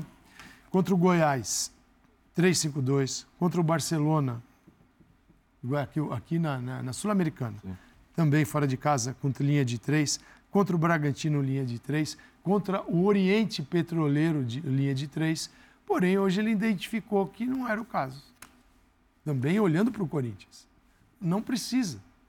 E tomou. E acho que jogou bem abaixo do que poderia jogar. E ninguém para para analisar que tem 14 jogos, só para Exato. o papo é outro. O papo tá é outro. A É. visão, ele, o, o Claro, estudante não claro. olhou para a fase invicta. claro. Ele olhou para o que Como? acontece dentro de campo. Quando Curitiba, você põe Juan Oliveira para jogar do lado esquerdo, com um negócio que não funciona. No segundo tempo, transforma o time. A imagem que fica é: que transformação. Eu prefiro pensar, que escalação ruim para o início. Você Exatamente. conserta os erros que saem das decisões tomadas antes do jogo. E aí fica que grande final. Tá bom. Que... Aí cada um. Que gênio, cada mudou um o jogo. abraça o que quer. Sim. Apenas é um orçamento gigantesco, muito mal utilizado, um desperdício de dinheiro, um desperdício de talento, porque não, dá para olhar para o Corinthians como um time que não tem talento nenhum. É apenas que ele é mal dimensionado dentro de campo. Tá? Aí você pega o Yuri Alberto com a confiança desse tamanho e a gente diz, uma coisa é as bolas que não chegam, a outra é as que chegam e o nível de confiança dele que é zero. Lá embaixo. Lá Exato, embaixo. lá embaixo. Então, Exato. esse é um outro problema. É, ô Dimas, a gente tem o lance do suposto pênalti aí, vamos lá? Porque o, o Luxemburgo foi questionado sobre isso na coletiva e falou que para ele foi pênalti. Queria saber de vocês o lance no Lolo lá. Vamos lá, se vocês quiserem trocadilho com o Lolo, tá, tá liberado também, viu gente? Essa hora, fica à vontade aí, Calçade. E aí, hein? Pênalti ou não, Pedro Ivo? Eu não tenho convicção porque a questão de, de ângulo da bola e a gente nem sempre tem à disposição. Ó, me parece que bate, me parece que bate. Mas nem sempre a gente tem a melhor imagem que depois surge no VAR da Comebol. Não, não, a bola bote no braço dele, sem dúvida nenhuma, e ele tem o movimento do braço em direção à bola. Eu, eu, eu acho que bate. Eu acho que bate. Eu Ah, não, ficaria eu tenho- eu com. tenho convicção. Ó, Eu vê, vê, vê se você tem convicção. Peraí. Nesse ângulo, não. Nesse, Nesse ângulo ângulo, é não. péssimo. É que não é essa jogada, é no anterior. braço- É Aí, agora, ó. aí Aí tem, ó. esse- Aí esse é um tem, tapa. Aí. Então, e eu acho e que esse braço está bem aberto para atingir a bola. Esse não é uma posição natural. Esse aqui. Aberto não. Esse aí Porque não dá. ali não está tão bem aberto. ele eu está entender qual- estendendo. É, eu, eu É, queria ele- entender ele- qual é a justificativa. Porque Acho que tem dois toques no mesmo lance. Então, é- essa é a questão para mim, que tem dois toques, né? E, na verdade, num primeiro momento a gente vê só esse um, ali. depois tem um outro toque. É... Esse, Aí, ó. é esse. Esse Esse, é o esse. pênalti é esse. Isso é, O uma esse. isso é uma assistência. Ele dá um passe, ele dá um tapa pro Michael chutar no É, gol. E assim, não é que eu não acho pênalti também, é porque simplesmente eu queria ouvir o VAR da Comebol, porque me, me parece muito claro, me parece não ter papo. Agora, o que foi interpretado ali? Eu, Essa- eu essa- acho essa é a que minha talvez dúvida. tenha sido o que tenha sido interpretado no primeiro Não toque. tava é um aberto. pouco o que o Calçade está A falando. distância Uma- do corpo. Não, é, no, no primeiro eu tô falando. No segundo, acho que a distância. Na verdade, a distância do corpo é um argumento que cabe para as É duas eu falar. coisas. Pro primeiro, defenderiam, assim, não sei. É, o primeiro, talvez o que, o que pode ter sido usado, que eu, que eu até acho que é algo que tem que sempre ser levado em conta, é a dinâmica da jogada. Como ele tiraria aquele braço? Não, e mais do que como tiraria aquele braço, assim, o que ia acontecer com a bola se ela passasse no primeiro, no primeiro, não nesse aí, no primeiro, é, e o que acaba acontecendo. Como disse o Calçade, não ia dar em nada, e no fim das contas ele dá uma assistência para que o jogador do Corinthians Esse é finalize. assim, o primeiro, para mim, é acidental, é de uma jogada, de uma disputa, o braço está no lugar, não, não tem outro lugar para colocar, tá tudo certo. O segundo, o braço é esticado para interceptar a bola. Então, e acha se, foi para e se tocou? É eu, isso. para mim, o pênalti, se existe, é no segundo toque. porque o o- bração está aberto. A, a lá. primeira imagem, a esse primeira mim é imagem um parece que tapa parece que é mais gritante. Só que eu entendo o Calçade. Eu entendo quem fala que é acidental. Porque a, a dinâmica ali, a primeira imagem é mais gritante. Essa- esse papo do Jean de, de entender como é que dá é porque a gente não tem uma regra. Quantos, quantos pênaltis assim Ela bate. Isso aí eu, dados? eu- O que, que vai ser argumentado? Marcar no primeiro, sim, eu acho que é um exagero. O segundo, não tem convicção se tocou, não. Vocês têm? Acho que a imagem do Eu primeiro é mais gritante. tocou. Acho que Sim, tocou. sim. Segundo tocou. O segundo, para mim, o bração, tocou. o braço está aberto, É. é, tentando Eu, eu acho que sim, mas eu não tenho convicção, Calçade. É, eu- Por isso que eu, que eu falo que Você vê que loucura. Aqui a gente está numa coisa que Ó. cada um tem uma. Porque eu tenho. uh, Primeiro, é o primeiro eu penso como calçado. Olha agora, ó. Olha o braço, ó. Ó, Opa! Esticou demais. Então, mas aí, mas, aí, Esticou mas demais. aí eu vou fazer. Vamos, vamos, vamos pegar. é, Bom, vamos lá. Primeiro toque. Eu acho que ele é consequência da jogada. Porém, Está sendo marcado.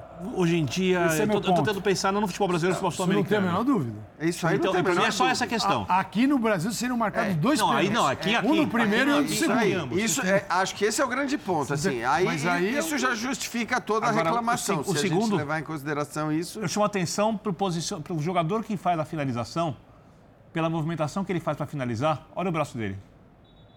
Dá uma olhada agora, ó, a finalização, ó, o braço, ataca o braço. Ah, não, tem que abrir o braço também. O cara que marca faz um movimento parecido. Então, o movimento para mim é super natural. Eu acho Agora, não. se marca ou não marca, não, não tem nenhuma intenção, acho que o movimento natural Mas não dá para é, colocar o braço não para tem- Não trás. tem a tal da imprudência do braço muito aberto dentro É, da ó, área. Ele vai Ele ele. Com o braço aberto assim, ele- ó. Esse daí ele estendeu. Ele abriu o braço. Eu ele acho que não, mas de não. qualquer jeito, se marcasse, eu Ele não entenderia está plenamente. saltando, ele não está... Mim, mais o primeiro que o segundo Ele sabe que a bola vai passar entre ele e a trave e ele estica o braço. Ou seja, É, a o gente que- não conseguiu. Não, mas- É, Não, é, é, eu acho que eu nunca vi isso. A gente tá A, em a- quatro. a Renata Ruel, na transmissão, considerou pênalti. É, O primeiro ou o segundo? Não lembro. Não ficou claro. Pra mim, o primeiro muito mais que o segundo. Eu, eu acho pênalti. Eu entendo que está sendo Mas o falado. VAR não acho- Pela chama. primeira mão ou pela segunda mão? o VAR não Eu, chama. eu entendo que ainda é até pela primeira mão, porque Mas não o é VAR chama ou não com chama? o calçado, mas tá- O VAR chama. Chama. O VAR chama. O VAR chama, É, analisa e não, e não joga pro juiz. Não, não. O VAR chama ou não analisa. chama? Não, ele O VAR não analisa. chama. Ele não chama. Ele não vai ao VAR. Mas é, Exatamente, ele não vai ao essa, VAR. essa é uma decisão, tem dois toques na bola. Eu achei, Então, eu que a pergunta do Calça é- se deveria chamar. VAR deveria chamar. É. O, VAR, o VAR decide pelo árbitro, algo que o árbitro costuma ser chamado para ele tomar decisão. Então, porque a decisão aqui- é capital no jogo. Eu digo, é aí que tá a manha, aí que tá a pegadinha do malandro. É, você por não, lado- você não chama, você por, fica Por na outro sua. lado, é isso. Mas aí que tudo bem. Eu, eu acho que é.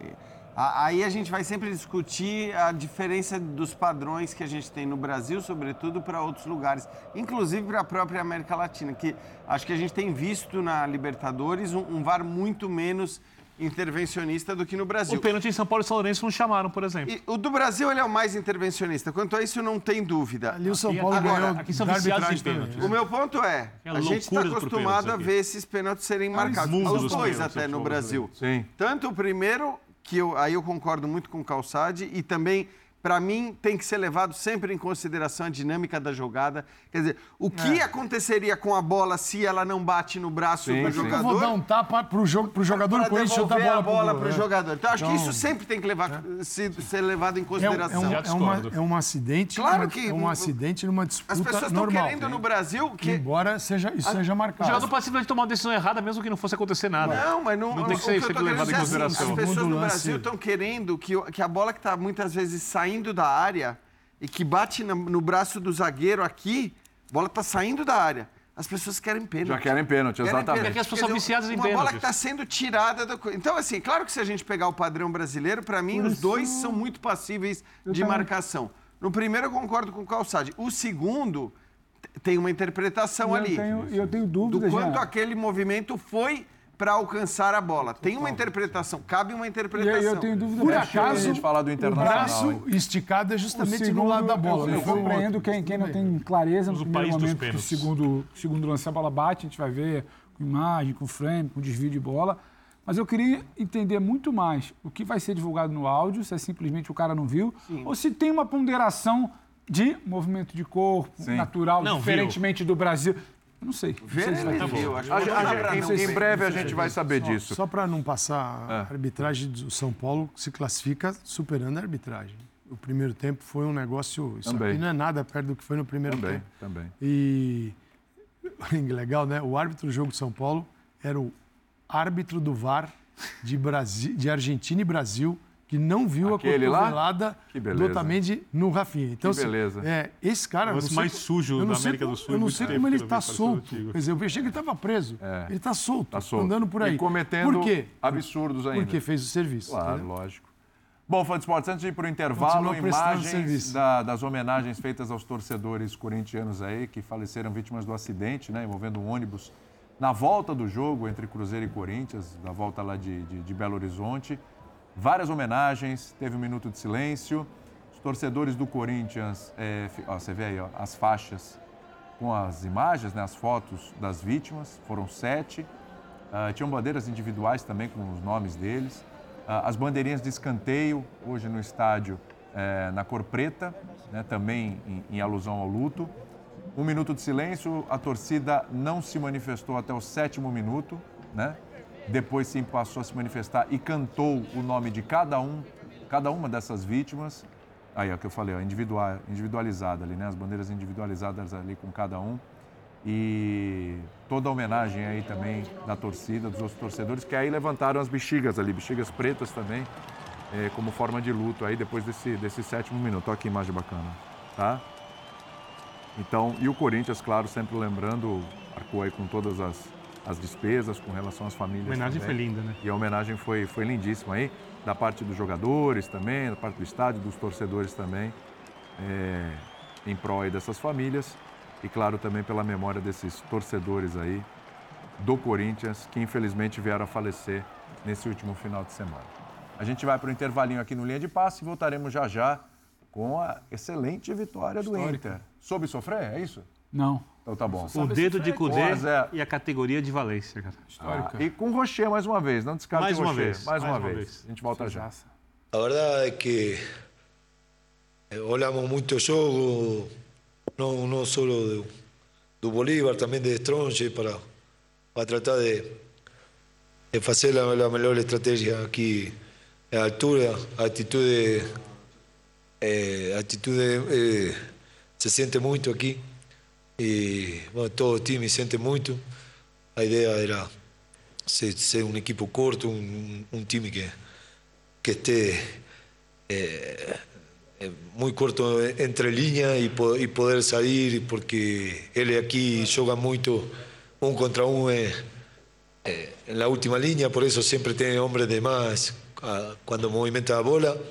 Eh, o grupo fez um, um grande, uma grande partida e, e, e bueno, nos vamos muito muito felizes porque não é fácil ganhar aqui, eh, pero consciente também que isto ainda não, não terminou, faltan 90 minutos em casa com nossa gente, pero, pero a Copa sempre hay que, hay que tener muy, muy, muito cuidado em tudo e, e bueno, já está, se terminou o primeiro tempo, por falar de alguma maneira. Não? É, o Inter é só o terceiro brasileiro a vencer o Bolívar lá. Fala aí, Calçadinho. Essa é uma tela mostrando o, o, o, É bem bacana. O azul é o Bolívar, né? O vermelho é internacional. É, 124 entradas no último terço ofensivo do Bolívar. Quer dizer, o Bolívar construiu esse volume todo entrando na, ali naqueles últimos 30 metros do Inter e botando o Rocher para trabalhar. Foram cinco defesas. E o Inter, é o vermelhinho ali que mal chegou. O Inter teve 37% de posse. Então, assim, o, e uma única finalização e foi certa. do Valência. Então, o Inter chegou 25 vezes só no, no, no campo, lá dentro da área, no, no, último terço.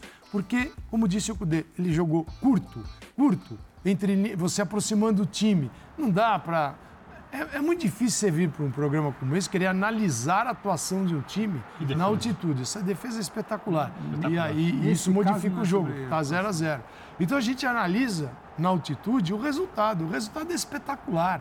A ação, é claro que tendo o, o Kudê estudou, ele assistiu vários jogos de várias equipes na altitude e tentou absorver aqueles que se deram melhor.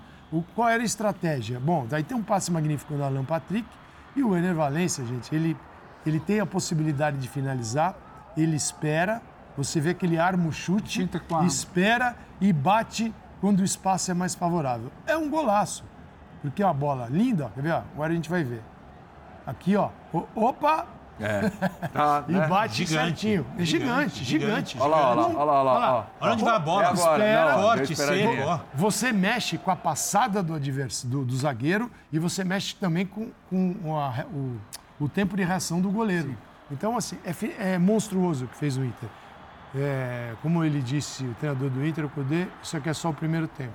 É, o Bolívar também não é uma galinha morta fora de casa, tá? Então, o Inter conseguiu, numa maré que não é fácil no Campeonato Brasileiro, é, eliminar um favorito da Libertadores, que é o River Plate, e ganhar a 3.600 metros, o que parecia ser impossível, porque pouca gente foi lá e fez isso. Então, o Inter tem um resultado gigante, está de parabéns. É, não está classificado ainda, mas teve o melhor resultado que poderia produzir. Esse 1x0 é fantástico. Eu também acho que é um resultado enorme, enorme. Se a gente for pensar que o Inter com o Cudê joga bem quando ele tem força física e acerta a marcação alta, a marcação na área do adversário, o que, que o Cudê faz? Ele fala, não dá para jogar assim na Bolívia, no La Paz.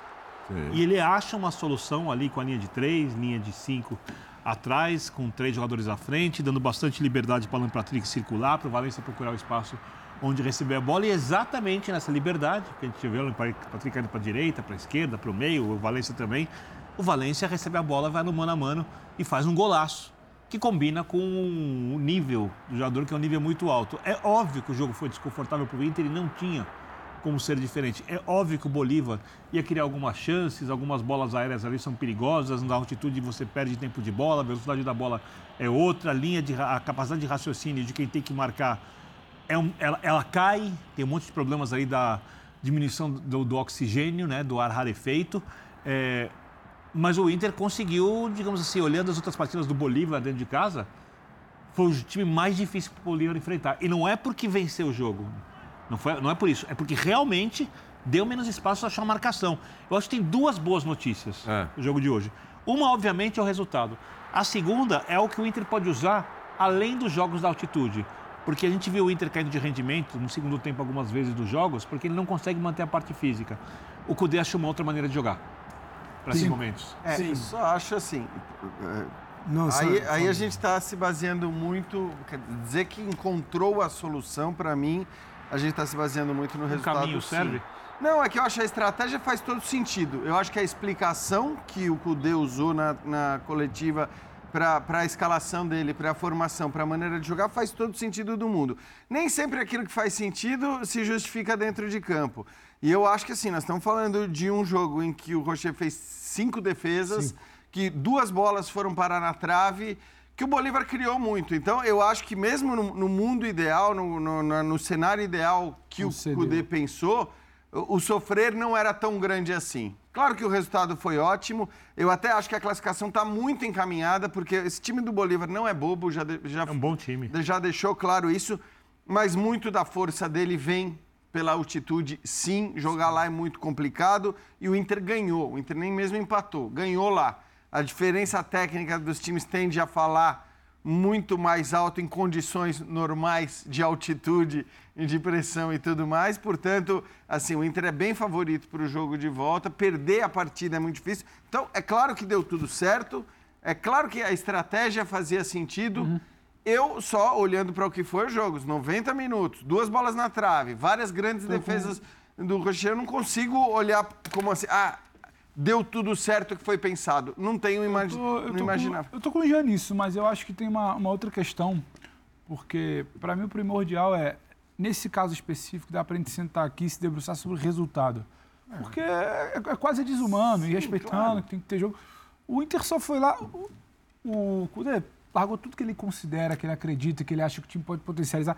Ele precisava não perder ou sofrer Ele não gosta menos. disso, ou né? como- Exatamente. É, Só que é uma situação absolutamente atípica. Então a gente traz. E na situação absolutamente atípica, você fica com o resultado e com o que esse jogo te dá para a competição. Eu acho que o Inter é um time que vai para uma oitavas, pouquíssima gente acreditava que ia virar contra o River e vira e sai grande. Ele vai para as quartas, o Bolívar não é essa baba, jogar lá é difícil, ninguém ganha. O Bolívar não tinha passado em branco nenhum jogo na Libertadores. Primeiro jogo que o Bolívar não faz gol em casa, no caso, digo, La Paz. E vai lá. Então, é muito mais o que ele traz de lá. É a vantagem, está muito bem encaminhada pelo que ele traz. Pelo que não vai, acredito, sofrer. É o River, é o Inter como vira sobre o River. É como ele consegue suportar o que ninguém vinha conseguindo. Era a grande sensação dessa Libertadores. O Bolívar era das grandes histórias dessa Libertadores em La Paz. Então, isso diz muito mais.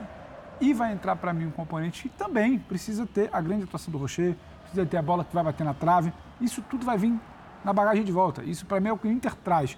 O resto, se vai ser a solução para o segundo tempo, não sei.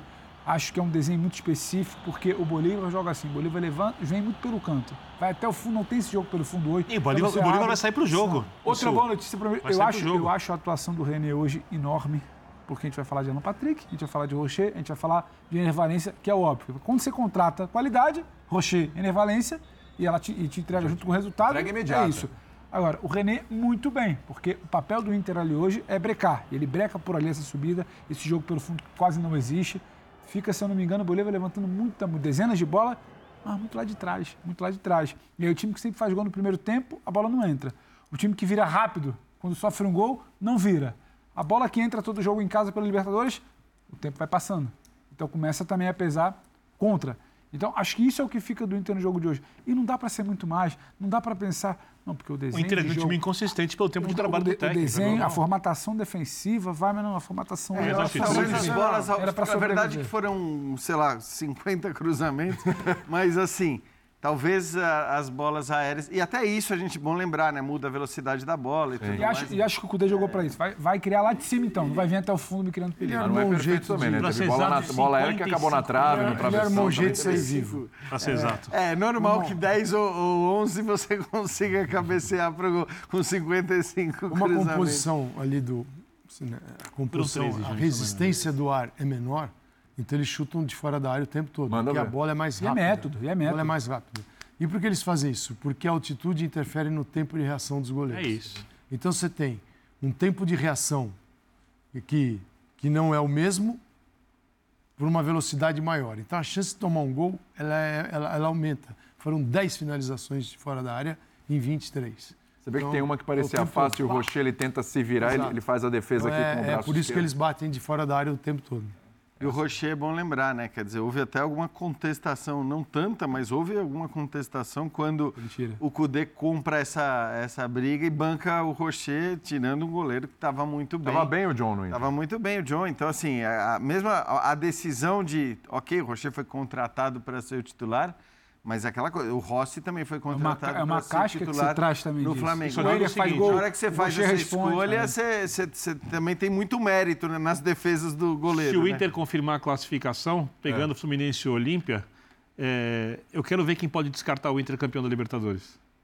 Eu já não descarto hoje. Ué, mas é, É, exato. é, quem vai, quem vai Descarto hoje. descartando É. hoje? Acho que- Até porque você olha, eu acho que assim, se Pelo você olhasse... crescimento no mata-mata, que eu acho que isso diz muito sobre a Libertadores. Porque se você River, olhasse para o momento Bolívar. do sorteio das oitavas de final, você olhar para aquele caminho do Inter, você falava, nossa, assim, é, é, para mim, eu falei isso, inclusive, o- era o caminho mais complicado. Sim. Porque você tinha um River Plate para passar nas oitavas, possivelmente um Atlético Paranaense vice-campeão sul-americano nas quartas, não foi o Atlético Paranaense. Poderia ser o Flamengo na semifinal, também não foi. Então, assim, o, o- eliminou o River e, forma que foi. e hoje tem um caminho que não é tão complicado quanto parecia ser no começo das oitavas. Então, acho que assim, Acho que ninguém do- descarta o, o O caminho Inter. do Inter é complicado porque o Inter também não te dá segurança. claro. A fase de grupos do Libertadores Inter- é uma coisa, seu, o dia a dia do Brasileirão é. Fala assim, dá- gente, não dá para pegar um pouquinho desse Inter da Libertadores.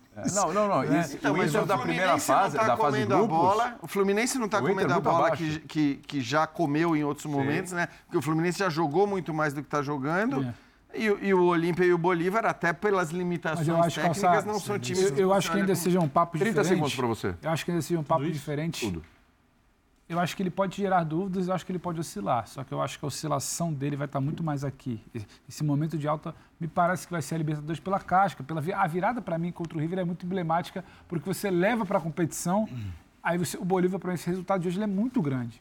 É muito grande. Se tivermos eu acho que você começa a levar. eu acho que a grandes semi, jogos, Eu né? acho que a SEMI você já chega com outro desenho. É normal. Passa muito tempo, Seria né? o normal a gente ter Fluminense e. Inter na semi. Que, que eu acho que é um pouquinho E mais aí- curto, né? Que já, já é final de setembro, você vai pegando ali. Eu e aí acho. um Flu Inter, Duvido, é pau a pau, se for Inter e Olímpia, acho que o Inter é até um pouco Grande melhor jogo. favorito. Ali, E aí final é um jogo Agora, só, a. Libertadores já nos garantida. ensinou nessa edição mesmo a não fazer grandes previsões. É, sobre- tá aí o Pereirão que não, né? Tá aí o Tá aí o Pereirão. Pereirão. Aliás, Pereirão amanhã você vai ver com a gente e na sequência tem linha de passe. Nossa, hein? gosto muito de Amanhã não, hoje. ali à tarde, projeção. Quem vai até o final. Olho no Olímpico. Calça, pro calça, intervalo. É? Calçade adora projeção em cara a cara. final. F90, Quem ganha? Calça, Vamos calça. fazer um cara a cara Inter e Fluminense? Terminando linha de passe em alto astral, hein? Ponto final, mas nesta quarta-feira tem mais, porque o Pereirão vai receber o time da Pereira. Não perca. Ah, é, você também. hein? Tem que encerrar assim, né? É. Linha de passe completinho, hein? Logo depois do jogo. Tirou, você deu, vai ver com a mandou o. Del Valle pra fora. E o Del Valle É, Vale perder do Liverpool do Uruguai nessa Libertadores. Palmeiras é muito favorito. Saúde e paz a todos. Saúde e paz a todos. Obrigado, gente. Um beijo. Abraço. E o Calçade? Hoje o professor Calçade vai ter como, como todos os outros. no.